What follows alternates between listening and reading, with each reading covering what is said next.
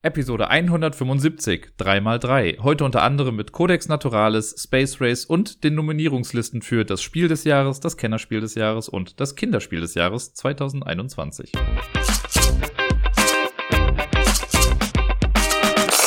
Einen wunderschönen guten Tag wünsche ich euch. Ich muss eventuell ein bisschen lachen, weil ich gerade zum 19. Mal versuche, diese Begrüßung hier aufzunehmen und ich mich immer an irgendwelchen blöden Stellen verhasple. Jetzt dachte ich mir, fuck it, ich ziehe das jetzt einfach durch, ganz egal, was noch irgendwie kommt. Herzlich willkommen zur neuesten Folge vom Ablagestapel. Ich bin der Dirk und ich erzähle ein bisschen was. So, viel schlimmer kann es ja nicht werden. Ich habe nicht so viele neue Spiele, über die ich sprechen kann. Ich habe wieder das Board Game Arena Roundup, wie jetzt schon die letzten drei Male oder so dabei. Ich habe äh, ein neues Spiel in der Liste heute und ansonsten geht's ja, wie ihr im Intro vielleicht auch schon gehört habt, um die Spiele des Jahres, die heute nominiert wurden. Ich habe extra mit der Podcastaufnahme noch ein kleines bisschen länger gewartet, als ich eigentlich vorhatte, einfach damit ich die Liste direkt mit reinpacken kann. Ist ja auch ganz nett. Eigentlich wäre eine Verlagswoche. Ich hoffe, ihr entschuldigt das. Dann machen wir nächste Woche einfach mit den Verlagen dann weiter. Es geht aber jetzt erstmal los mit dem ersten Spiel, das ich letzte Woche beendet habe. Oder eins der ersten Spiele zumindest. Und äh, da ist sogar ein neues Spiel dann direkt äh, am Start mit dabei hier am Anfang. Und das ist Codex Naturalis. Wenn ihr genau aufgepasst habt, wisst ihr, dass das gerade die Stelle war, an der ich mich wieder leicht verhaspelt hatte und kurz davor war, nochmal neu aufzunehmen. Aber ich mache jetzt einfach weiter, weil ich's kann. So, Codex Naturalis ist ein Kartenspiel. Auf Boardgame Arena habe ich es gespielt, zusammen mit Tobi und mit Debbie. Äh, und es gefällt mir echt ganz gut. Das kann ich direkt mal vorweg sagen. Ich hatte das schon mal irgendwie gesehen, aber ich glaube, irgendwie habe ich mir da immer was anderes drunter vorgestellt. Und ich habe das, glaube ich, mit einem anderen Spiel verwechselt, das auch mit C anfängt. Ich glaube auch mit COD, Kodinka oder irgendwie sowas. Kodinka ist, glaube ich, dieses Spiel, wo man so vier Plättchen hat, also so ein 4x4-Raster und man verschiebt dann immer so Plättchen, um bestimmte Muster zu erfüllen. Ich glaube, das war das. Und ich glaube, in meinem Kopf hat sich das irgendwie miteinander vermischt. Deswegen habe ich Codex Naturalis nicht so die riesige äh, Beachtung erstmal geschenkt. Jetzt, wo ich es gespielt habe, muss ich sagen, mir gefällt das richtig gut. Das ist ein schönes kleines Kartenspiel. Und zwar baut jeder für sich so eine kleine Auslage. Man hat eine Startkarte, die platziert man erstmal. Und an diese Karten kann man dann andere Karten anlegen. Man sieht das immer auf einer Karte, wenn die ausliegt, dann sind die Ecken meistens so markiert. Das sind so eine kleine Einkerbung, sage ich jetzt mal drin, um anzuzeigen, da kannst du noch eine Karte dranlegen. Und das kannst du dann machen. In manchen dieser Ecken sind aber auch Symbole. Und wenn ich ein Symbol sehe, dann habe ich das quasi zur Verfügung, denn die höherwertigeren Karten, die mir später auch Siegpunkte bringen und so, die benötigen eine gewisse Anzahl an Symbolen in der Auslage, um die überhaupt spielen zu können. Es kann aber natürlich auch sein, dass ich mir denke, hm, da ist zwar jetzt so ein rotes Symbol, das bräuchte ich vielleicht irgendwann nochmal, aber die eine Karte passt da jetzt gerade viel besser und dann kann man das auch überbauen. Dann ist das alte Symbol weg, aber man kriegt ja auch was Neues durch die neue Karte dann. Das mit dem Überbauen ist hin und wieder sinnvoll, denn es gibt auch Zielkarten, die man, also man hat eine geheime Zielkarte, da sucht man sich zu Beginn eine aus und es gibt zwei öffentliche Ziele. Und unter den Zielkarten gibt es auch sowas wie Kartenkonstellationen, also bestimmte Muster, die man mit Karten legen muss. Wir hatten jetzt schon sowas wie drei grüne Karten von äh, oben links nach unten rechts diagonal runter oder mit rot quasi gespiegelt, also von oben rechts nach unten links runter. Jetzt ist äh, was ähnliches gerade da. Ich glaube, das ist äh, zwei grüne übereinander und dann lila schräg darunter. Das ist auf den Karten relativ einfach zu sehen. Und für jedes Mal, wenn man es schafft, das in, seinen, in seine Auslage mit einzubauen, bekommt man dann eben die Punkte. Es kann auch sein, dass da sowas ist wie für je drei blaue Symbole kriegt man Punkte oder für je drei rote Symbole oder für zwei Tintenfässer oder keine Ahnung. Es gibt halt verschiedenste Arten von Symbolen. Und für jedes Mal, wo man das erfüllt, kriegt man dann eben auch die Punkte. Dann gibt es noch so Karten, die einem Siegpunkte geben, alleine dafür, dass sie in der Auslage liegen. Und ja, eigentlich ist das, wenn man am Zug ist, man hat drei Karten auf der Hand und ich muss dann eine Karte in meine Auslage spielen. Das Wichtige oder das Coole an dem Spiel ist auch, die Karten sind immer doppelseitig bedruckt. Das heißt, ähm, man hat immer quasi die Auswahl zwischen sechs Karten, sage ich jetzt mal. Also die drei Vorderseiten und die drei Rückseiten. Davon muss ich mir eine aussuchen. Das ist meistens so, dass die Rückseite der Karten flexibler ist, weil dann in den Ecken keine Symbole drin sind. Dafür in der Mitte dann irgendwie nur eins. Die andere Seite, die Vorderseite, die ist dann aber halt ein bisschen geiler, weil da mehr Symbole drauf sind, die man aber tendenziell dann auch mal abdecken muss oder so. Das heißt, da muss man immer so ein bisschen gucken, was möchte ich jetzt gerade? Möchte ich eine größere Flexibilität beim Bauen oder möchte ich definitiv Punkte haben und mehr Symbole, damit ich eben die ganzen Zielsachen erfüllen kann? Ja, und das baut man dann so die ganze Zeit vor sich hin. Und irgendwann, ich glaube, ich weiß gar nicht, wenn keine Karten mehr da sind oder so, dann äh, endet das Spiel, dann gibt es nochmal so die Endabrechnung. Jeder zeigt auch nochmal seine verdeckten Ziele, was er so gemacht hat. Dann werden die Punkte zusammengerechnet und wer die meisten Punkte hat, der, ihr habt es euch vielleicht schon gedacht, oder die gewinnt das Spiel. Und das ist es schon. Und dieses total simple ich, also wenn ich am Zug bin, ne, ich, ich lege eine Karte, ich ziehe eine Karte. Beim Ziehen habe ich auch nochmal die Wahl zwischen, ähm, es gibt so Ressourcenkarten, das sind halt einfach die, die einem normal die Symbole irgendwie geben, und es gibt Goldkarten, das sind die, die einem dann Siegpunkte geben, für die man aber auch bestimmte Bedingungen erfüllen muss. Ne? Kann dann sein, ja, für die Karte brauchst du jetzt drei rote und ein blaues Symbol oder so. Und dann musst du die erst in der Auslage haben, um die dann eben spielen zu können. Nach einer gewissen Zeit hat man relativ viele Symbole in seiner Auslage, zumindest war das bei mir jetzt letztens so. Und dann kann man schon echt flexibel auch diese Goldkarten dann legen. Aber man muss eben aufpassen, dass man sich da nichts verbaut oder so. Denn wenn, man kann nur halt an eine Ecke einer Karte dranbauen, wenn da auch diese Einkerbung ist. Sollte die irgendwie fehlen, kann man das nicht mehr machen. Und deswegen kann man sich auch theoretisch in eine Ecke bauen oder so zubauen, dass man gar nicht mehr großartig was machen kann. Da muss man dann so ein bisschen Vorsicht walten lassen. Aber schickes Spiel ein schickes, abstraktes Kartenablegespiel, das mir persönlich einfach sehr gut gefällt. Ich habe keine Ahnung, also ich könnte mir vorstellen, wenn man das am Tisch spielt, ist man vielleicht in 10 Minuten durch oder so, sagen wir mal 15 Minuten. Ähm, so als netter kleiner Start eines Spieleabends oder auch ein Absacker oder zwischendurch mal ganz kurz was, finde ich das total gut. Mir gefällt das Design gut. Das ist ein sehr schlichtes, simples, gut zu erkennendes Design. Ja, ich glaube, wenn mich nicht alles täuscht, wenn ich es richtig in Erinnerung habe, dann ist die Box, wenn man es kauft, eine Metall, so eine Blechbüchse, was jetzt nicht jedermanns Sache ist. Kann auch sein, dass das mittlerweile anders ist oder so. Ich glaube, das braucht ja auch nicht viel. Das sind ja wirklich nur Karten und ich meine, vielleicht hat man da noch so eine kleine Holzscheibe, um anzuzeigen, was die Mittelkarte war oder die Startkarte oder was auch immer. Aber das ist jetzt sogar nur äh, geraten. Das weiß ich jetzt nicht sicher, weil ich es jetzt eben nur auf Board Game Arena gespielt habe und da kann das Material sich auch mal ein bisschen unterscheiden. Aber Codex Naturalis, um es einfach jetzt kurz zu halten, bevor ich mich zum 20. Mal wiederhole, ist ein tolles Spiel und kann ich empfehlen gestern Abend konnte ich noch mit Tobi und Helmut eine Runde Space Race im Tabletop Simulator spielen. Wir haben eigentlich zu viert angefangen, da war der andere Dirk slash Mabusian auch noch mit dabei. Aber äh, mit Regelerklärung und dann das erste Mal spielen hat das alles ein bisschen länger gedauert und dann musste er uns zwischenzeitlich verlassen. Da wir da noch nicht so viel gespielt hatten, haben wir dann gesagt, komm, wir starten einfach nochmal von vorne. Und dann haben wir zu dritt nochmal eine Runde gespielt und waren nach circa 90 Minuten durch, was relativ akkurat ist, weil auf der Box steht auch 45 bis 90 Minuten. Also es hat ganz gut gepasst.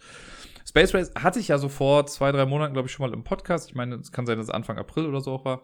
Äh, ist ein Kickstarter-Spiel, was ich bekommen hatte. Ich habe damals sehr gelobt, falls ihr euch noch erinnert, dass die Meeple alle eine unterschiedliche Form hatten. Also jede Farbe, die es so gibt, hatte eine unterschiedliche Form. Äh, das sind immer so kleine Astronauten und Astronautinnen. Und die, äh, ja, erkennt man eben halt an unterschiedlichen Sachen, an der Farbe, an der Ausrichtung und sonst was. Hat mir mega gut gefallen. Ich liebe diese Meeple. Ich fand das ganze Spielerklasse. Am Anfang bin ich ein bisschen schwer reingekommen, einfach weil ich das ja mit einer AI auch gespielt habe. Und da muss man erstmal so den ganzen Ablauf verinnerlichen, wie die Karten eigentlich richtig ins Spiel kommen, wie man die in die eigene Auslage bekommt und wie Karten in der Mitte auftauchen, äh, wie man Punkte bekommt und alles. Ich habe gestern noch wieder bei der Erklärung gemerkt, weil ich habe das dann äh, allen erklärt, dass ich da also dass es mir beim Erklären selber auch nochmal schwer fällt, das richtig rüberzubringen. Weil eigentlich, das kann ich mal sagen, eigentlich ist Space Race nicht so komplex. Ne? Und auch nicht so kompliziert. Aber komplex vielleicht schon, aber nicht kompliziert. Äh, man muss aber halt diese, diese, das Flowchart der Kartenbewegung, das muss man irgendwie einmal verinnerlichen, ne? weil es ist bei Space Race so, ich habe zwar Karten auf der Hand und die möchte ich tendenziell auch in meine Auslage bekommen, aber ich kann die nicht einfach aus meiner Hand in die Auslage spielen, sondern ich muss die erstmal verdeckt in einen Stapel geben, in das sogenannte Unexplored Universe. Das machen alle Teilnehmenden quasi äh, nacheinander. Dann sind da halt ein paar Karten drin, die werden gemischt. Dann werden erstmal zwei Karten in der Mitte aufgedeckt, zusammen mit noch anderen Karten, die da liegen. Und dann entscheidet man sich, okay, was möchte ich eigentlich gerade machen in meinem Zug? Dann wählt man da so eine Kommandokarte aus, heißt das dann. Dann werden erst alle anderen Karten aufgedeckt und dann guckt man, wer ist gerade eigentlich dran. Das heißt, zu dem Zeitpunkt, bei dem ich mir überlegt habe, was ich in meinem Zug machen möchte, kann es sein, also habe ich noch gar nicht alle Karten gesehen. Und vielleicht ändert sich das, wenn dann auf einmal Karten aufgedeckt werden und man sieht so, fuck, das andere wäre viel besser gewesen für meinen Zug. Dann kann man es aber auch nicht mehr großartig ändern. Und dann muss man halt zu seinem Plan irgendwie stehen und versuchen, das Beste daraus zu machen. Kann aber halt auch sein, dass ich eine Karte in die Mitte reingespielt habe. Vielleicht habe ich die Mega-Karte auf der Hand gehabt, habe sie dann in dieses Unexplored Universe gespielt, um sie dann später zu bekommen. Aber äh, eine andere Person am Tisch hat dann vielleicht eine bessere Control-Card gespielt und kann mir die Karte, die ich eigentlich haben wollte, vor meiner Nase wegschnappen. Das äh, passierte auch eventuell gestern einmal. Also mir zumindest einmal bewusst. Ich weiß nicht, ob es generell häufiger vorgekommen ist.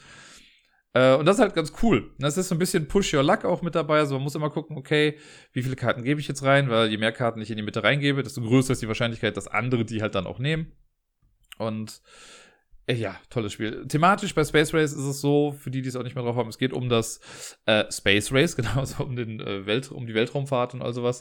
Ähm, das ist eine lustige Punkteleiste, auf der man startet. Man fängt nämlich an im Jahr 1950, also quasi bei 1950 Punkten. Und dann jeder Punkt ist quasi ein Jahr. Man guckt einfach, wer am weitesten dann nachher ist auf dieser Leiste und äh, die Person gewinnt dann aber ich sage dann immer, wer am weitesten in der Zukunft ist, äh, gewinnt. Wir haben festgestellt, dass es ein sehr fallisches Spiel ist, weil äh, die Raketen am Anfang auch noch größer aufgestellt werden. Und ja, also gut, es gab ein paar Trash-Talk-Sprüche dazu eventuell gestern. Verzeiht uns dafür. Ähm, ich habe also das war jetzt das erste Mal, dass ich das gespielt habe mit anderen Personen. Vorher habe ich es zweimal gespielt gegen die AI, also es gibt da halt so eine so ein Automa quasi, den man mit äh, benutzen kann. Man kann theoretisch auch wenn man noch mit, wir, wir, haben jetzt gestern zu dritt gespielt, das vollständige Spiel. Wir hätten theoretisch dazu auch noch die anderen beiden Fraktionen mit reinnehmen können als Automa-Spieler dann, dann hätten wir ein volles Board gehabt. Äh, da ist es immer sehr kartenglücksabhängig, was man, also wie stark die äh, Gegenspieler dann sind. Also diese künstlichen. Bei dem anderen, also gegen die menschlichen, ist es natürlich auch so. Ne? Also bei Tobi und Helmut war es schon so, die hatten stellenweise einfach eine bessere Ausgangsgrundlage, hatte ich immer das Gefühl. Äh, beziehungsweise haben mir passende Karten gefehlt, um bestimmte Sachen noch zu machen. Und es war aber relativ spannend. Also Helmut hat uns klar abgezogen. Der hat äh, am Ende mit schon gut Abstand gewonnen.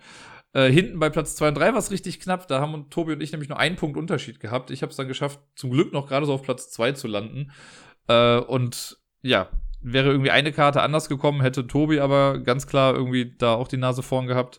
Und ja, mir hat so ein bisschen das Genick gebrochen, dass Helmut einfach unfassbar gut war bei den Breakthrough Zones. Es gibt halt äh, alle paar Runden gibt so eine Mehrheitenwertung in vier bestimmten Feldern. Ne, das ist, heißt da Breakthrough Tracker. Da gibt es vier Bereiche, da stellt man seine Astronauten irgendwie rein und man guckt einfach, wer hat bei der Wertung die meisten Astronauten in diesem Bereich stehen. Und dann kriegt die Person vier Punkte. Sollte es einen Gleichstand geben, guckt man noch, liegt einer von den Astronauten, also sie sind dann exhausted oder erschöpft. Ähm, und dann gewinnt der mit den weniger erschöpften Astronauten. Wenn das auch noch gleich ist, dann kriegen einfach beide die Punkte. Und Helmut hatte da immer die Nase vorn. Ich habe es immer irgendwie versucht, also ich konnte so ein bisschen Paroli bieten, aber dann hat er so eine Aktion gehabt, mit der er immer seine drei Miepel, die er hatte, einfach umverteilen konnte. Und hat dann genauso viele Punkte wie ich bekommen, was halt kein Vorteil für mich war äh, in manchen Dingern. Und insgesamt hatte der aber immer eins mehr als ich. Das heißt, er hat dann immer vier Punkte mehr bekommen. Und das konnte ich am Ende einfach nicht mehr aufholen. Zudem hatte ich noch das große, große ja, Pech oder ich habe einfach nicht richtig vorgeplant, so kann man es vielleicht auch nennen. Ähm, dass es bei den Projekten, da liegen immer so Projekte aus und wenn man bestimmte Sachen in dem Zug macht, dann darf man da auch so Astronauten drauf packen, für die es dann Punkte gibt, wenn diese Projekte gewertet werden, falls sie gewertet werden. Denn die werden immer nur dann gewertet, wenn sie, wenn das letzte Feld quasi belegt ist. Das klingt gerade alles wie böhmische Dörfer für die, die noch nichts von diesem Spiel gehört haben, aber trust me, it's true.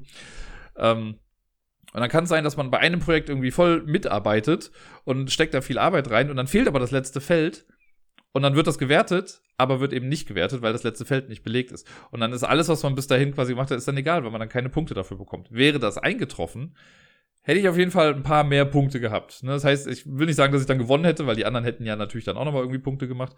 Aber es hätte mich ein bisschen weiter nach vorne noch gebracht. Naja. Alles in allem fand ich es aber richtig gut. Mir macht das also mir hat es schon gegen den Automa-Gegner äh, mir sehr viel Spaß gemacht. Aber jetzt gegen Tobi und Helmut hat mir nochmal gezeigt, dass das auch gegen menschliche Gegner echt cool ist. Zumal man halt einfach auch mehr hat, auf das man so achten kann. Weil man schon dann auch guckt, okay, du hast schon die Control-Karten gespielt, das heißt, die kannst du nicht mehr spielen, damit könntest du mir in die Quere kommen. Das ist ganz gut, weil ein Teil des Spiels ist ja auch dieses, man hat nur eine Teilinformation auf dem Board liegen und muss damit dann schon mal entscheiden, was mache ich jetzt in meinem Zug. Und diese Teilinformationen sehen ja alle. Das heißt, ich kann auch gucken, okay, Tobi hat jetzt das da ausliegen, das ist seine Aussage. Er wird sehr wahrscheinlich dies und jenes nehmen. Er meinte auch irgendwie bei der letzten äh, Karte, es geht sieben Runden lang das Spiel. Und die letzte Control da meinte er schon so, ja, ihr, ihr wisst ja eh, was ich nehme. Und dann habe ich kurz geguckt und dachte so, ja, okay, er wird wahrscheinlich die türkise Reihe nehmen, weil er da die meisten Punkte einfach mitbekommt. Und so war es dann auch. Ähm, das macht Spaß. Das also kann ich anders sagen. Ich finde die Illustration nach wie vor cool. Irgendwie ist es auch thematisch äh, ganz nett gemacht mit manchen Karten. Das hatten wir gestern. Es gibt äh, die Mir, die Raumstation Mir die kann ich bei mir reinlegen. Und dann hat die aber so einen Buchhaltungseffekt. Buchhaltungseffekte treten immer am Ende von der zweiten Phase ein. Wenn man alle Karten irgendwie so aktiviert in einer Reihe, dann muss man nachher noch so Buchhaltungseffekte machen. Und der Buchhaltungseffekt von der mir ist, man muss quasi eine, eine Handkarte bezahlen. Die legt man dann auf so einen separaten Ablagestapel dafür. Und wenn man das nicht macht, dann landet die mir wieder im Weltraum.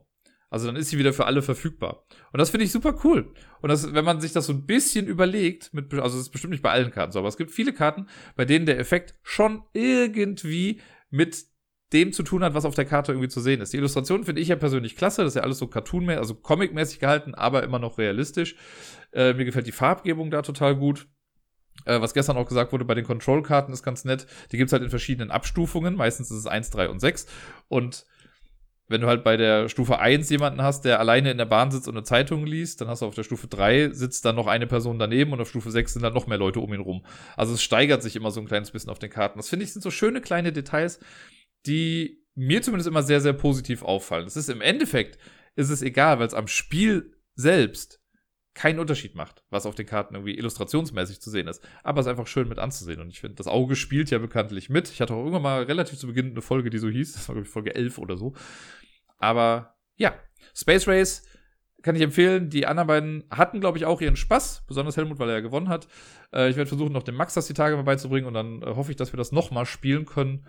Ähm, ich habe jetzt auch schon lange nicht mehr so wirklich was im Tabletop Simulator gespielt. Und es war einfach mal wieder schön, mit jemandem im Voice Channel dann irgendwie zu reden und quasi fast schon echt irgendwie was auf dem Tisch zu haben. Damit kommen wir jetzt schon zum Board Game Arena Roundup. Ich habe gar nicht so viel letzte Woche gespielt und das sind jetzt so die Spiele, ihr kennt das jetzt ja schon, die ich halt auf Board Game Arena gespielt habe, über die ich schon mehrfach was erzählt habe, so ich jetzt also nicht mehr ganz so viel erzählen möchte oder erzählen muss auch. Aber insgesamt ist es auch weniger geworden bei den Spielen. Gar nicht, weil ich keinen Bock hatte, aber ich habe für mich so eine kleine Regel gesetzt, weil ich fand das stellenweise verwirrend. Ich hatte zum Beispiel zwei Parallelrunden äh, Anak am Laufen oder so. Und das macht mir dann irgendwie keinen Spaß, wenn ich dann immer wieder überlegen muss, okay, Moment, bei dem habe ich jetzt das eben gemacht, habe ich das gekauft. Es gab mal eine Phase, da habe ich das mit Mr. Jack ja zum Beispiel gehabt, was gleich das erste Spiel hier ist auf dieser Roundup-Liste, wo ich mit denen ja gefühlt 20 Partien Mr. Jack gleichzeitig habe laufen lassen. Das war damals auch okay und wenn das nur ein Spiel ist, in Ordnung. Aber hier fand ich es dann irgendwie schwierig. Deswegen habe ich mir jetzt gesagt, ich möchte jedes Spiel immer nur einmal laufen lassen bei Board Game Arena. Muss auch reichen. Ich habe letztens gegen jemanden gespielt, der hatte 55 aktive Partien und davon war gefühlt 20 Mal das gleiche Spiel dabei. Das finde ich dann irgendwie so ein bisschen äh, schade. Naja. Ich beginne mit Mr. Jack. Das habe ich letzte Woche gegen Deni gespielt und meine Fresse habe ich mich doof angestellt. Ich kann es nicht anders sagen. Ich habe mir so in den Arsch gebissen danach. Ich habe nämlich Mr. Jack gespielt. Also ich war Jack, ich musste abhauen. Ich wusste, wer Mr. Jack ist. Und ich habe, glaube ich, auch die ersten zwei Runden auch so gespielt. Und irgendwie hat sich mein Erbsenhirn dann überlegt, ich bin der Inspektor. Und auf einmal habe ich das Spiel gespielt, als wäre ich der Inspektor. Ich habe vollkommen außer Acht gelassen, dass ich ja die ganze Zeit weiß, wer Mr. Jack ist. Ich habe mich gefreut, wenn ich Verdächtige ausschließen konnte. Und am Ende war dann nämlich so eine 50-50-Situation. Und ich dachte dann noch so, naja, dann habe ich ja gleich. Ne? Ich kann jetzt dies und jenes machen und dann kann ich ausschließen, dann weiß ich ja, wer es ist. Und dann kriege ich nur noch die Benachrichtigung, ja, Deni hat gewonnen. Ich so, hä? Wer hat der das denn jetzt hinbekommen? Ne, der konnte doch gar nicht entkommen, weil dann so, ich habe doch extra alle ins Licht gestellt. Ja. Und dann habe ich gesehen, dass ich Mr. Jack war und die ganze Zeit ihm voll in die Karten gespielt habe. Boah, das hat mich echt genervt. Das hat mich richtig genervt. Eben meine eigene Dummheit. Aber, na gut. Dafür hat es mich fast gewundert, dass er so lange gebraucht hat dafür, aber naja. Ah, das wäre sowas, das würde mir auf dem Board halt nicht passieren, aber wenn man bei Boardgame Arena immer nur mal kurz irgendwie reinguckt und jetzt auch nicht immer oben rechts in der Leiste sieht, welche Rolle man jetzt genau hatte. Naja, aber keine Ausreden, ich habe einfach Scheiße gebaut. Ansonsten haben wir 13 Clues noch ein paar Mal gespielt, also hier 13 Indizien. Aufmerksame Zuhörer haben gerade mitbekommen, dass ich vielleicht ein bisschen gegähnt habe, während ich gesprochen habe. Vielleicht bin ich ein bisschen müde. Äh, 13 Hinweise haben wir, glaube ich, zweimal letzte Woche fertig gespielt. Und ich habe es tatsächlich endlich mal geschafft, eine Runde zu gewinnen. Es war mega der Hail Mary Shot, aber es hat funktioniert. Weil bisher hatte ich immer das Problem, dass ich, wenn ich gegen die anderen drei da gespielt habe, dann immer so dachte, okay, noch eine Frage und dann weiß ich zwei der drei Dinge und dann rate ich einfach mal. Das war so meine grobe Ausgangslage. Und meistens war es dann schon so, dass die anderen aber in der Zeit schon gelöst hatten. Und jetzt hatte ich aber eine Runde, da habe ich mir gedacht, ey, eine Sache wusste ich fix, bei einer anderen Sache war ich mir zu 75% sicher.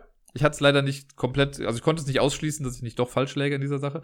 Und die letzte Karte war auch so, komm, ich versuch's jetzt einfach mal. Ne? Also wäre es das nicht gewesen, dann hätte ich noch, also es war so eine 33-prozentige Chance, könnte man sagen.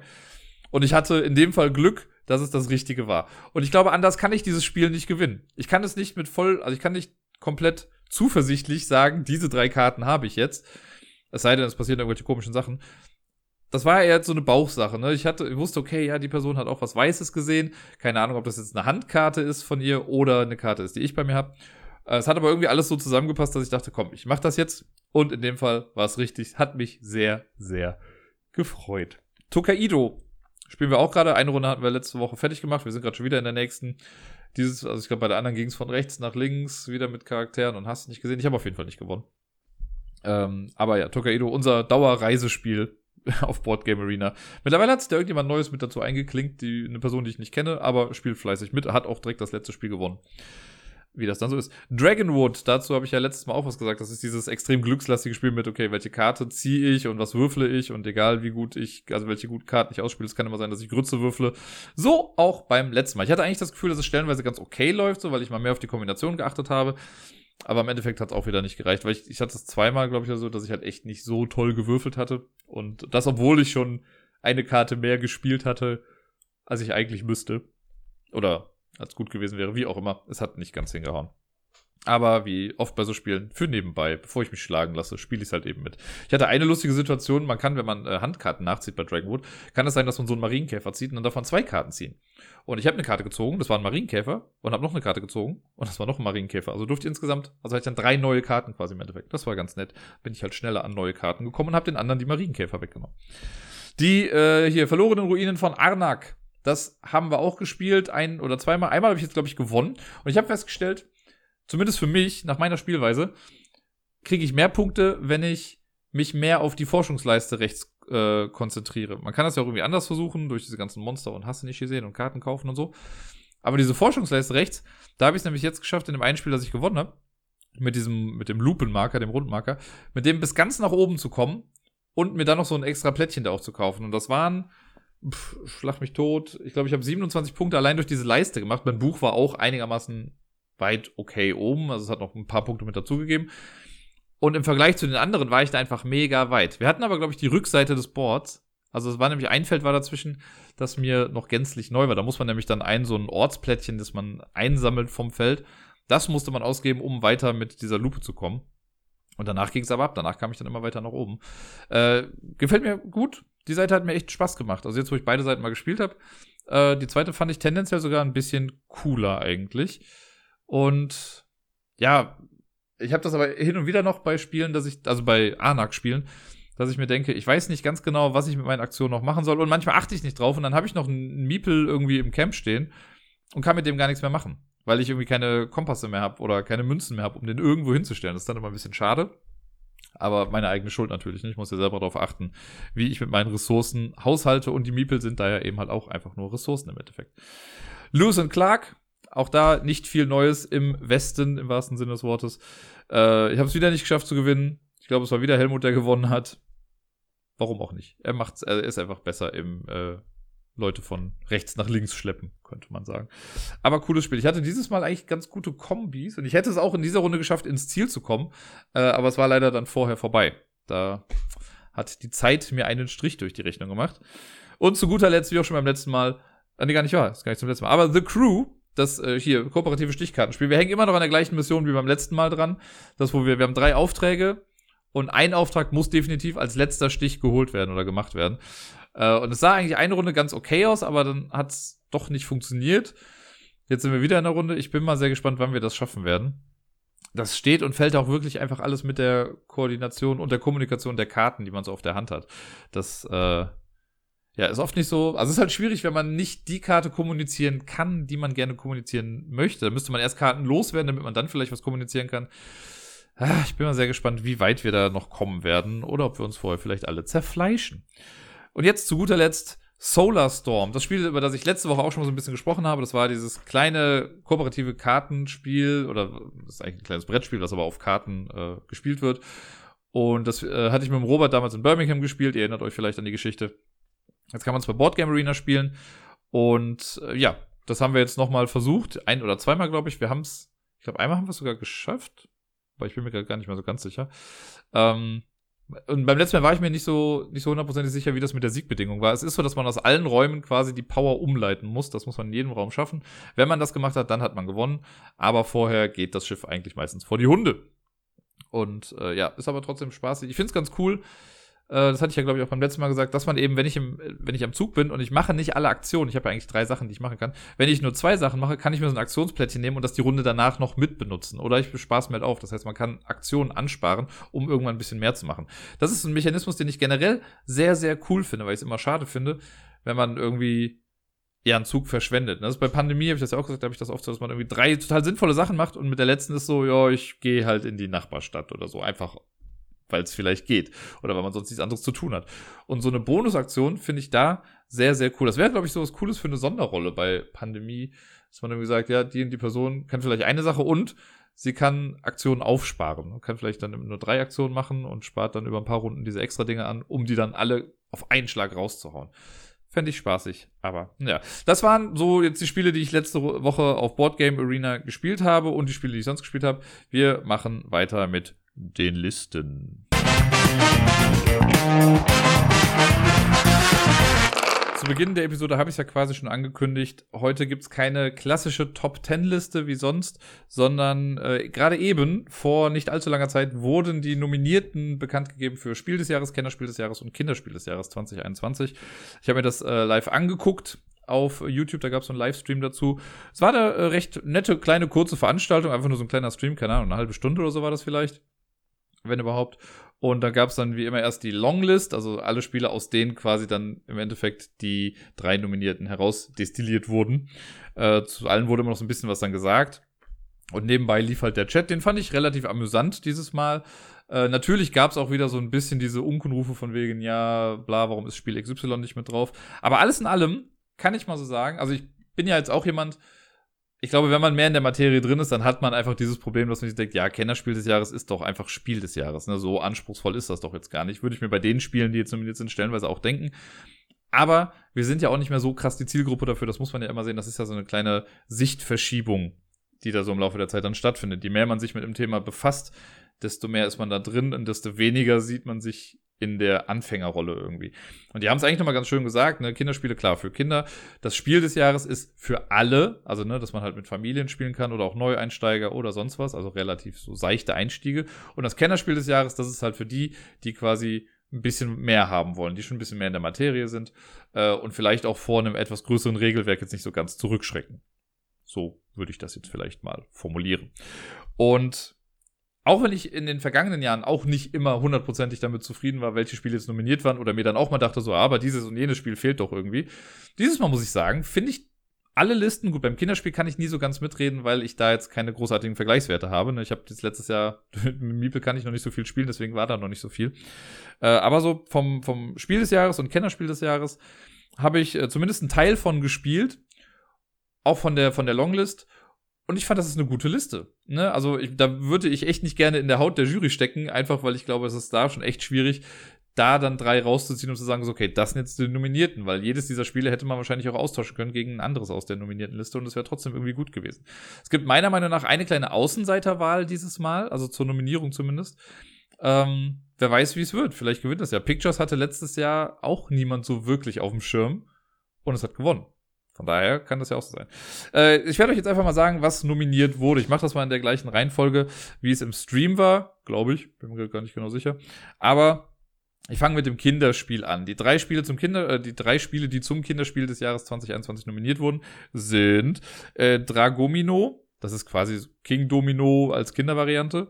Äh, dann gibt's Mia London, das kenne ich leider nicht, sah aber sehr, sehr cool aus. Also das würde ich mir nochmal genauer angucken. Und Fabelwelten. Auch zu diesem Spiel kann ich leider nicht allzu viel sagen. Aber das sind die drei Nominierten.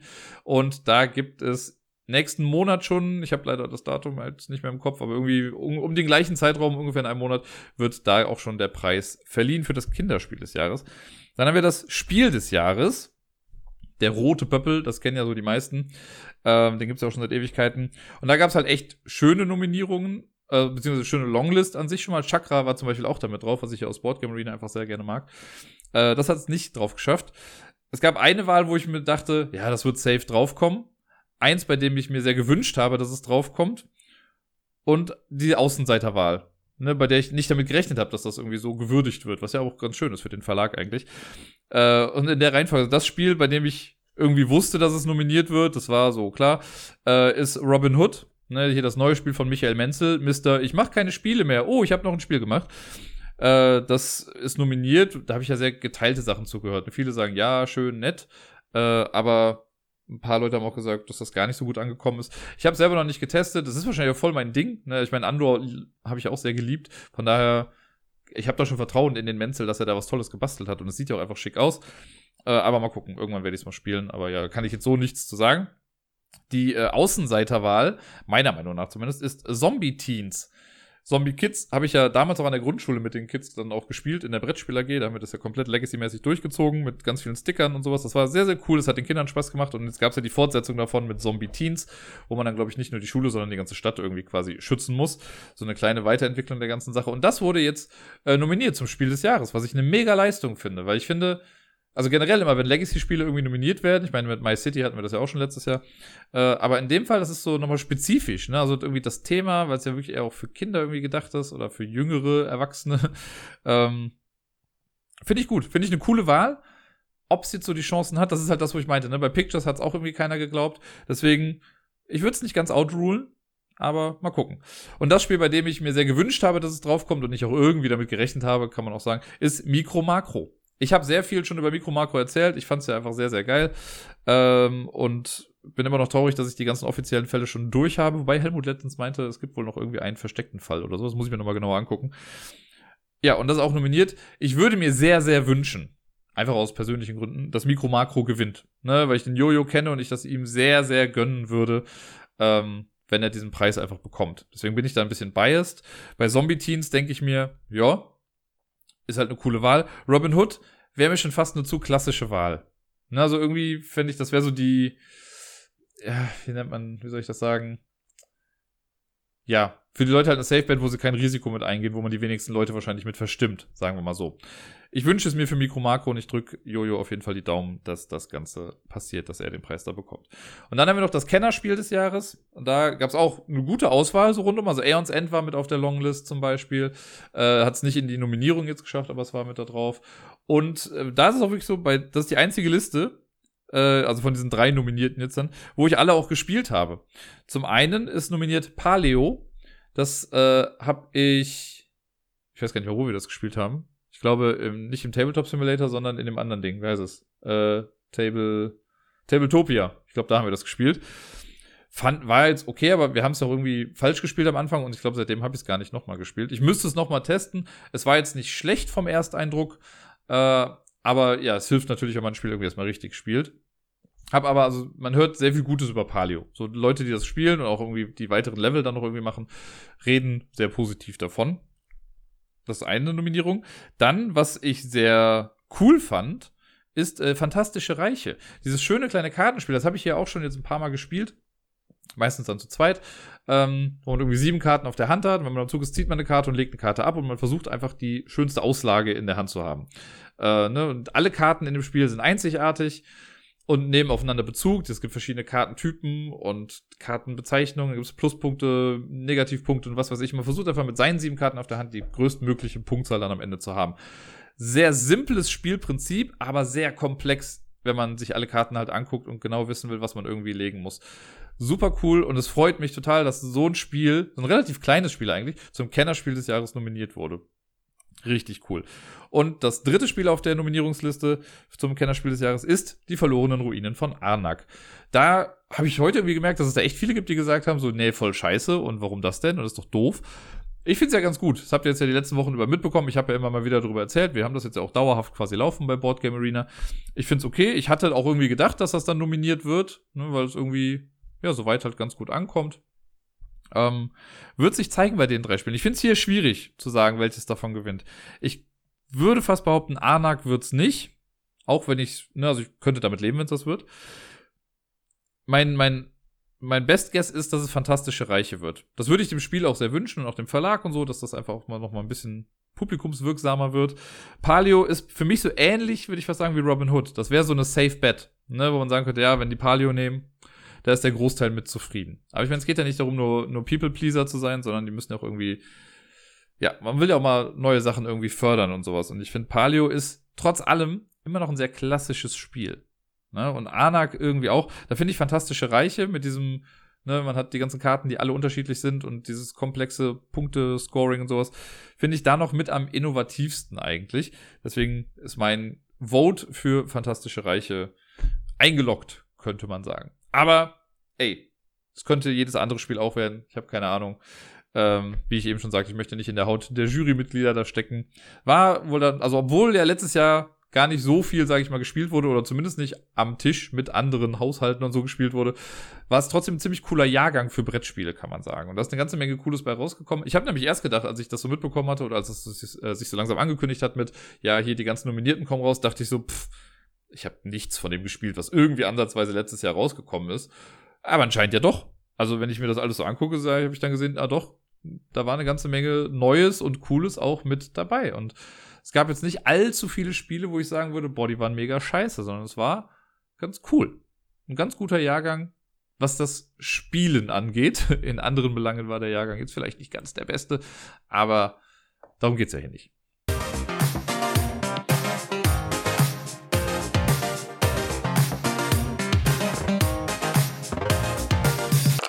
Und sonst so. Tja, wie ihr vielleicht merkt, ist die Folge heute auch einfach ein bisschen kürzer. Es liegt ja daran, dass ich echt nicht so viel gespielt habe jetzt letzte Woche und nicht so viel Neues zu berichten hatte. Und die Top 10 Liste war jetzt an sich auch relativ kurz. Wobei, 10 Minuten geht ja eigentlich. Ähm, naja, wie dem auch sei. Noch so ein bisschen was, was letzte Woche passiert ist. Da war schon so ein paar Dinge, die irgendwie vorgefallen sind oder gemacht wurden oder wie auch immer, äh, über die ich ganz gerne mal so erzählen kann. Letzte Woche Montag hatte ich ein sehr, sehr schönes Treffen falls du das hier hörst, hallo. Äh, ich habe mich nämlich mit meiner äh, ehemaligen Nachbarin getroffen. Da habe ich vor zwei Wochen irgendwie mal, als ich auf dem Weg äh, zum Impfen war mit dem Miepel, da haben wir uns zufällig gesehen und wir haben halt, als wir beide studiert hatten, haben wir dann noch nebeneinander gewohnt äh, und haben uns super gut verstanden. Sie ist dann irgendwann weggezogen und wie das halt dann auch ist, dann verliert man sich so ein bisschen aus den Augen. Wir haben uns zwar immer mal wieder kurz gesehen und auch mal kurz miteinander geschrieben, aber ähm, ja, Ne, das war halt immer nur so Tür- und Angelgespräche eigentlich. Und jetzt hatten wir uns da gesehen, zufällig haben wir gesagt, ja komm, dann lass uns doch mal treffen, einfach ein bisschen quatschen. Und äh, sowas hat ja auch immer Potenzial, mega awkward zu sein, wenn man sich dann nach so einer langen Zeit, also wir haben uns jetzt bestimmt, weiß nicht, fünf Jahre lang nicht mehr richtig unterhalten, wenn nicht sogar noch länger. Ähm, wir sind auf jeden Fall seit zehn Jahren keine Nachbarn mehr, das haben wir festgestellt.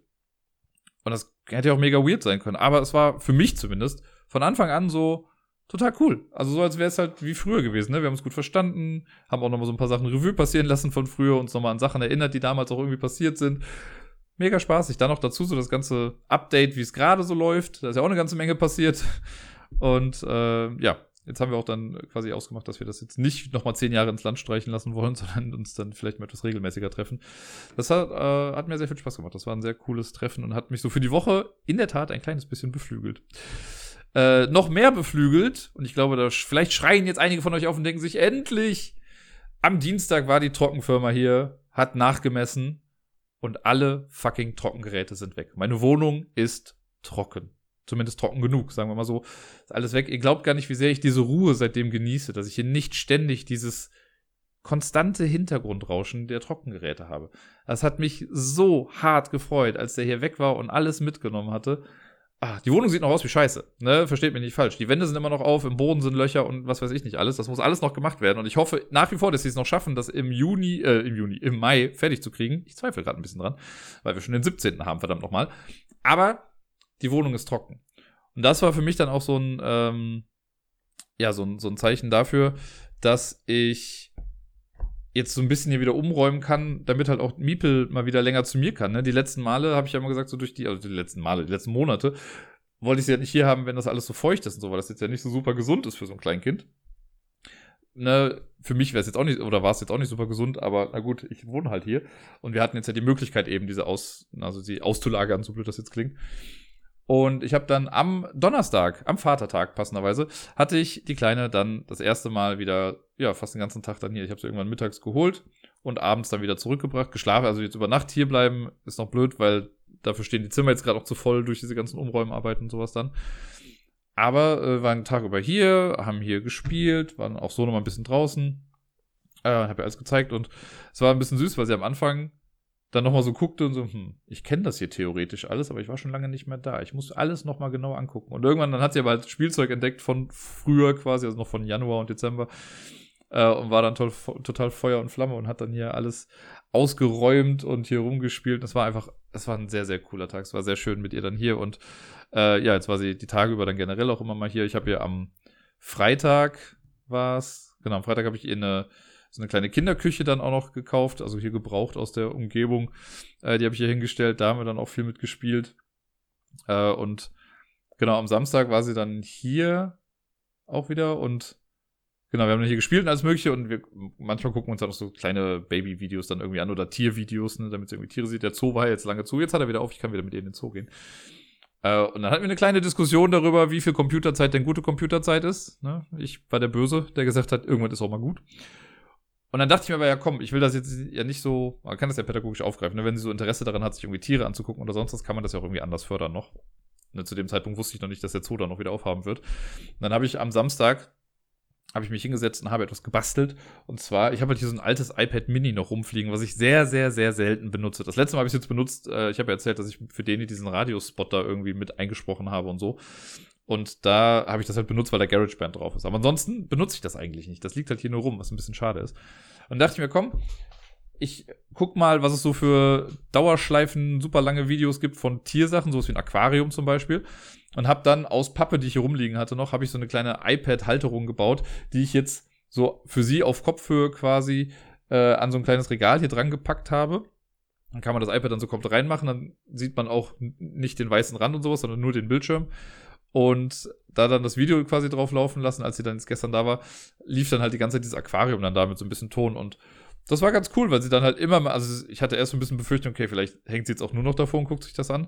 Aber das war für sie so fast schon selbstverständlich. Sie kam dann rein, guckt drauf, hat irgendwie so ein bisschen geguckt, ein bisschen auf die Fische gezeigt und gelacht, dann ist sie wieder was, was anderes gemacht und immer mal wieder so kurz dann dahin, um zu gucken, was sich gerade im Aquarium tut. Also es war schon ganz cool. Wobei ich muss sagen, wenn ich eine Sache als Elternteil gelernt habe, dann ist es, dass die eigene Euphorie, die ich in Sachen reinstecke für sie, sich oft nicht in dem Kind widerspiegelt. Ja, das war mit der Kinderküche so, als auch mit diesem Aquarium. Bei der Kinderküche ist sie nämlich auch einfach straight erstmal dran vorbeigelaufen. Die ist relativ prominent. Wenn man hier in meine Wohnung reinkommt, sieht man diese Kinderküche, weil die im Flur quasi an einem Ort steht, wo sie ganz gut reinpasst jetzt. Und da ist sie erstmal dran vorbeigelaufen. Ich dachte, aber, aber ich habe doch für dich, ich habe mich, ne? Und dann muss, also habe ich mich dann irgendwann dahingestellt oder davor gesetzt und damit so ein bisschen gespielt und daraufhin ist sie dann auch dazu gekommen und jetzt ist es für sie halt auch ganz nett. Jetzt nimmt sie sich da immer mal wieder Sachen von und spielt dann damit und lacht dann auch, ist dann auch alles cool. Aber mit dem Aquarium war es halt auch so, ne, wo ich dann dachte, boah, die wird da bestimmt voll den Spaß dran haben. Und dann hatte sie halt, am Anfang war halt wirklich so, sie kam hin, guckt drauf und geht weg. Ich so, hä? Guckst dir doch ein bisschen länger an, setzt dich doch davor. Ich habe extra noch so ein kleines Ding davor gestellt, damit sie sich quasi auch draufsetzen könnte und zugucken kann. Kinder machen nie das, was man von einem erwartet, was sowas angeht. Immer wenn man sich denkt, boah, die wird sich voll freuen.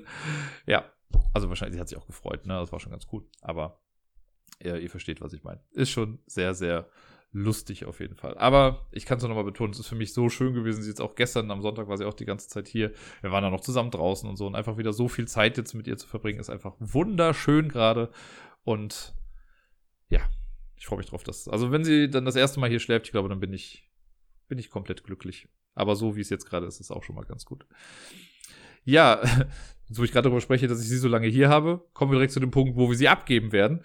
Äh, wir hatten nämlich letzte Woche Mittwoch das erste Mal ein Treffen mit äh, einer potenziellen Tagesmutter oder so einer Tageskinderpflege. Kindertagespflege? Irgendwie kann man diese drei Wörter zusammensetzen und das ergibt ein richtiges Wort. Äh, das ist ja immer so ein Ding, wir haben ja auch, also gucken ja parallel auch nach Kita-Plätzen eigentlich. Da gibt es also ein Anmeldeverfahren hier in Köln, wo man sich dann einloggt und dann kann man Wünsche angeben und bla. Und das dauert aber ewig lange, bis man da was hört.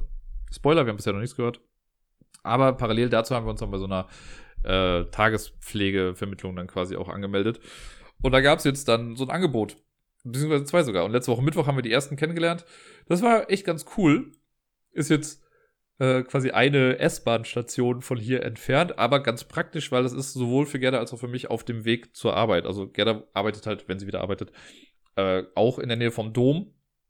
Und wir beide müssen halt an dieser Station einfach vorbei. Das heißt, man könnte einfach ein bisschen früher fahren, die Kleine dann abgeben und wenn dann alles in trockenen Tüchern ist, dann quasi einfach weiter zur Arbeit fahren. Was ich ganz cool finde. Und auf dem Rückweg dann ja quasi auch das Gleiche.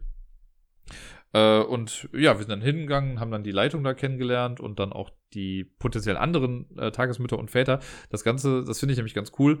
Neben der Leitung, die kommt aus Spanien, äh, gab es dann noch äh, eine andere Tagesmutter, die aus dem Iran kommt und ein Tagesvater, der aus Namibia kommt. Das finde ich eine mega spannende Mischung. Und das hat mir voll gut gefallen, dass das einfach so, ja, Multikulti halt auch einfach ist, ne? Dass da so viele verschiedene Einflüsse da noch irgendwie draufkommen. Und die hat auch erzählt, dass dann irgendwie, äh, ja, externe Musiker manchmal noch kommen, die dann auch nochmal aus anderen Ländern kommen und da ganz viel, ja, diese, diese Diversität einfach gelebt wird. Und das ist mir halt super wichtig, ne? Einfach, dass, dass sie das von Anfang an so mitbekommt, dass wir halt in einer sehr vielfältigen Welt leben. Und ja, Deswegen spricht das schon mal gerade alles dafür eigentlich. Es gibt so ein paar Sachen natürlich, ne, man fragt dann ja so, wie läuft dies und jenes und bla. Wahrscheinlich haben wir tausend Fragen vergessen. Aber so unser erster Eindruck war jetzt erstmal, dass es ganz cool ist. Wir haben auch den Vertrag jetzt schon mitgegeben bekommen. Heute gucken wir uns, also jetzt gleich quasi irgendwann, gucken wir uns noch eine an. Und ich würde fast behaupten, wir entscheiden uns dann schon für eine von den beiden. Ne? Bei dem, wo wir heute hingehen, da ist das Ding, da macht das eine Frau alleine. Hat dann auch eine etwas kleinere Gruppe, bei der, wo wir jetzt am Mittwoch waren, das sind dann insgesamt neun Kinder immer in dieser Kindergruppe. Das von heute sind sechs Kinder insgesamt und die macht es alleine. Das hat beides so sein Für und Wider, ne? Bei der größeren Gruppe, meine neun Kinder ist jetzt auch immer noch total in Ordnung und die sind ja dann oft auch zu dritt, was ein super Schlüssel ist. Da wird auch gekocht und so, was ganz gut ist. Bei der kleineren Sache wäre es jetzt auch so, da müssen wir unser eigenes Mittagessen mitgeben. Was ich noch ein bisschen seltsam finde, aber dafür ist es halt auch günstiger wieder, ne? Also es ist rechnet sich alles irgendwie. Dafür kommt er wieder bei dem anderen dazu. Das sind mehrere. Das heißt, wenn da mal eine Person krank wird, fällt nicht direkt das ganze Ding aus. Wenn das nur eine Person macht und die wird krank, ja, Pustekuchen, ne, dann ist halt irgendwie ein bisschen doof. Da muss man das wieder, äh, muss man selber auffangen wahrscheinlich oder hoffen, dass es da eine Vertretung gibt. Mal schauen. Also ich, äh, ich habe ja sowieso, ich sag mal, wenig Angst davor, Miepel in andere Hände irgendwie zu geben für sowas. Ne? Ich meine, ich arbeite ja selber in einem Bereich, in dem ich sowas mache, auch wenn es mit älteren Kindern ist, ne? Aber mir werden ja quasi auch Kinder anvertraut. Von daher ähm, weiß ich schon irgendwie, wie das ist. Aber der Gedanke ist trotzdem natürlich ein bisschen komisch. Jetzt gerade eben im Hinblick auf das, was ich eben meinte, dass ich mich gerade so freue, dass ich so viel Zeit mit dir verbringen kann. Und jetzt kann es halt schon sein, in krass, drei oder vier Monaten, dass sie dann acht Stunden am Tag äh, irgendwie woanders ist das wird schon eine große Umstellung, ne? Da kann man sich darauf vorbereiten, wie man möchte, aber ich glaube, diese emotionale Distanz, oder nicht emotionale Distanz, aber diese physische Distanz macht emotional dann auf jeden Fall nochmal viel mit einem. Egal ob Mutter, Vater oder was auch immer. Ähm, ich bin sehr gespannt, wie das wird. Aber ich bin guter Dinge, dass wir das alles irgendwie hinbekommen. Ich freue mich auf jeden Fall sehr für Miepel. Ich rede gerade sehr viel über Miepel, es tut mir leid, aber äh, ich freue mich gerade sehr, da, oder freue mich für sie, dass sie dann endlich auch mal Kontakt also mehr Kontakt zu anderen Kindern hat, weil das ist jetzt im letzten Jahr einfach ein bisschen auf der Strecke geblieben, ne? Durch diverse Gründe. Ähm, hat sie ja nur hier und da mal irgendwie andere Kinder gesehen und ich glaube, so dieses mit anderen Kindern spielen und auch mal andere Erwachsene auch so kennenlernen, das, äh, das ist einfach sehr wichtig. Und ich glaube, das kriegt sie dann auch schnell hin irgendwie, ne, dass sie da schnell irgendwie Vertrauen zufasst. Aber bisher bestand ihr Leben ja nur aus Mama, Papa und Stofftieren. Im größten und ganzen so. Naja. Ähm, so, kommen wir mal weg davon, was war sonst so. Am Samstag, ich kann gar nicht zu viel dazu sagen, ich kann nur sagen, ich war bei einer, ja, bei einer Fernsehaufzeichnung für etwas, was gar nicht im Fernsehen ausgestrahlt wird. Das ist so eine Pilotprojektsache gewesen. Das heißt, da hat eine Produktionsfirma, hat äh, mich und Wookie äh, quasi ja, dazugeholt. Wir haben dabei was mitgemacht und die versuchen mit der Aufnahme, die sie jetzt gemacht haben, die schneiden das quasi so zusammen, als wäre es echt und versuchen das dann an einen Sender zu verkaufen. Und wenn es dann genommen wird, dann kann es halt sein, dass wir auch nochmal gefragt werden, ob wir dann in der richtigen Sache damit dabei sein wollen. Hat ein bisschen was mit Gesang zu tun und ein bisschen was mit Autos. Mehr sage ich jetzt mal dazu nicht, aber es war auf jeden Fall ein lustiger kleiner Ausflug mit Wookies, hat Spaß gemacht. Ähm, und wäre es echt gewesen, hätten wir auch gewonnen an dem da wo wir waren. aber mehr kann ich dazu jetzt nicht sagen. Aber es war lustig. Sollte es dazu irgendwann mal konkretere Sachen geben, werde ich euch das nochmal wissen lassen. Ich bin da halt in dieser Kartei irgendwie mit drin. Ich habe ja vor vier, fünf Jahren oder so war ich ja bei diesem Fernsehkurs beim WDR dabei und habe ja dann gewonnen. Und wenn du da einmal in dieser Kartei drin bist, je nachdem, welche Informationen du gegeben hast, dann rufen die dich halt auch immer mal wieder an. Äh, um bei irgendwelchen Sachen mitzumachen. Und ich hatte halt mit angegeben, dass ich halt gerne singe und rappe und sowas und deswegen hatte das da ganz gut gepasst. Naja. Am Wochenende habe ich mir außerdem, oder am Freitag sogar, glaube ich schon, die neue Staffel von Love, Death and Robots angeguckt. Das äh, ist so eine kleine Anthologie-Serie oder eine Anthologie-Kurzfilmsammlung. Die gab es vor zwei, drei Jahren oder so, gab es die erste Staffel. Da waren das insgesamt 18 Folgen, die halt immer so, keine Ahnung, zwischen 5 und 18 Minuten irgendwie lang waren. Jetzt drastischerweise nur noch 8 Folgen, die halt auch so Kurzfilmformat haben. Also 8 bis 18 Minuten, glaube ich, sind das, äh, sind die Längen. Und ja, es behandelt meistens mindestens einen der Themenpunkte zwischen Love, Death und Robots. Manchmal auch alle drei. Äh, und das sind halt alles animierte Sachen. Ähm, wobei es gab in der ersten Staffel gab es auch eine Sache, die mit echten Schauspielern auch war, aber hier ist es, glaube ich, wenn ich mich recht erinnere, alles CGI oder halt gezeichnet. Äh, sehr cool. Auch wieder verschiedene Schwerpunkte und so gewählt. Ich möchte da gar nicht zu viel wegnehmen. Es sind halt sehr philosophische Sachen auch mit dabei. Manchmal einfach auch sehr bildgewaltige Sachen. Äh, ich habe auf jeden Fall meine Favoritengeschichten. So, ich fand die, das kann ich mal sagen, die erste fand ich von allen immer noch so mit am schwächsten, glaube ich. Ähm, aber so hinten raus sind welche dabei, die echt sehr, sehr cool sind. Ähm, kann ich also empfehlen. Auch die erste Staffel. Auch da ist es auch so. Es gibt welche, die sind nicht so cool. Es gibt welche, die sind super schön und einfach echt gut gemacht. Auch super gezeichnet oder animiert und sonst was. Wer es noch nicht gesehen hat, Love, Death and Robots, Leute, kann man mal auschecken. Äh, dann wollte ich euch noch ein kleines Update geben. Ich habe es ja vor zwei Wochen oder vor drei Wochen, glaube ich, mal angekündigt mit dieser ganzen Fleischgeschichte, dass ich bei mir mal so ein bisschen gucken will, so einen kleinen Kassensturz machen möchte, äh, was das Ganze so angeht. Und es sind fünf Wochen her, glaube ich. In Folge 171 war es. Naja, lange, lange ist her. Ähm, einfach, weil ich da gestern auch nochmal mit Tobi und so drüber gesprochen hatte. Ich habe es jetzt letzte Woche, also gut, ich muss sagen, ich habe letzte Woche noch Fleisch gegessen, so, ich, das wird auch nicht komplett aus mir rausgehen.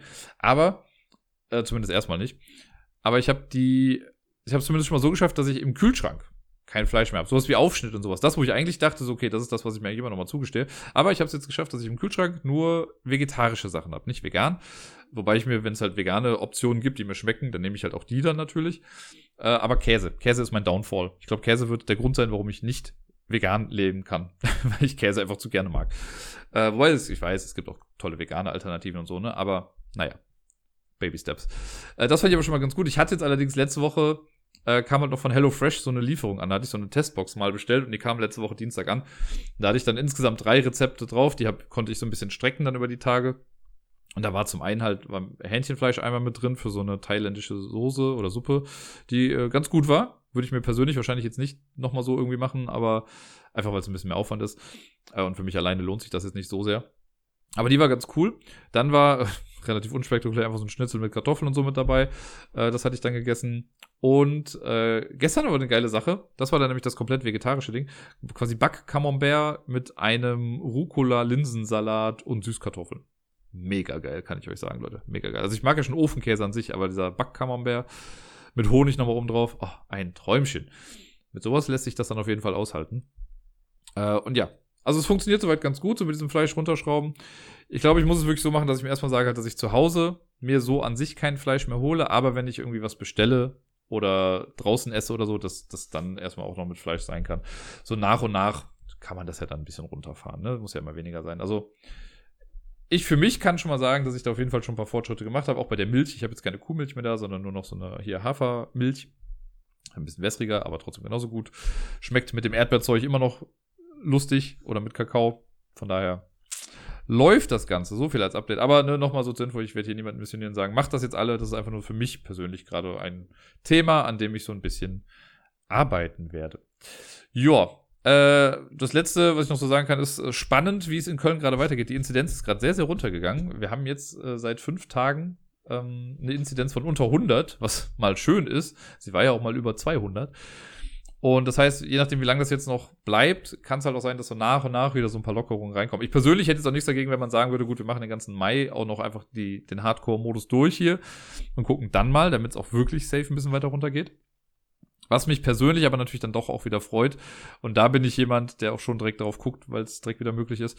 Nicht Karaoke, auch wenn das vielleicht einige jetzt vermuten werden, sondern der Zoo. Ich habe es ja eben schon mal angekündigt.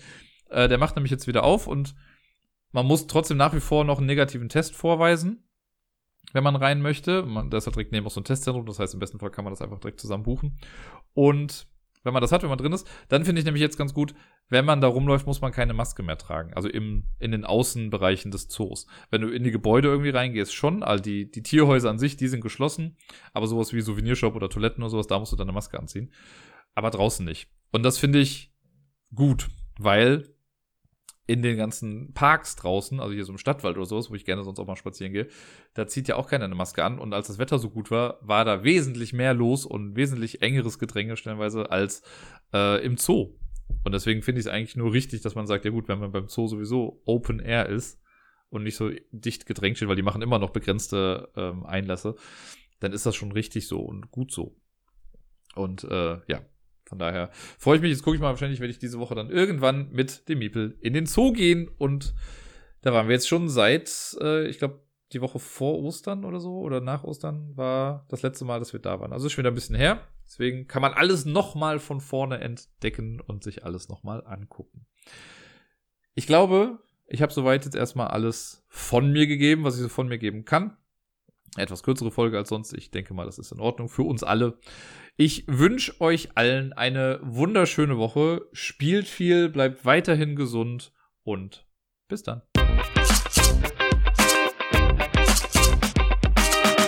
Heute Abend ist übrigens wieder Lampalooza Time, 20 Uhr auf twitch.tv slash Ablagestapel. Guckt gerne rein. Es gibt wieder eine Besonderheit. Beim letzten Mal hat Sebi ja ausgesetzt und der Mathis ist für ihn eingesprungen. Dieses Mal setzt Robert aus und Susi aus unserem Quiz-Team wird als erste Frau ever bei Lampalooza mit dabei sein und uns sehr wahrscheinlich zeigen, wo der Hammer hängt.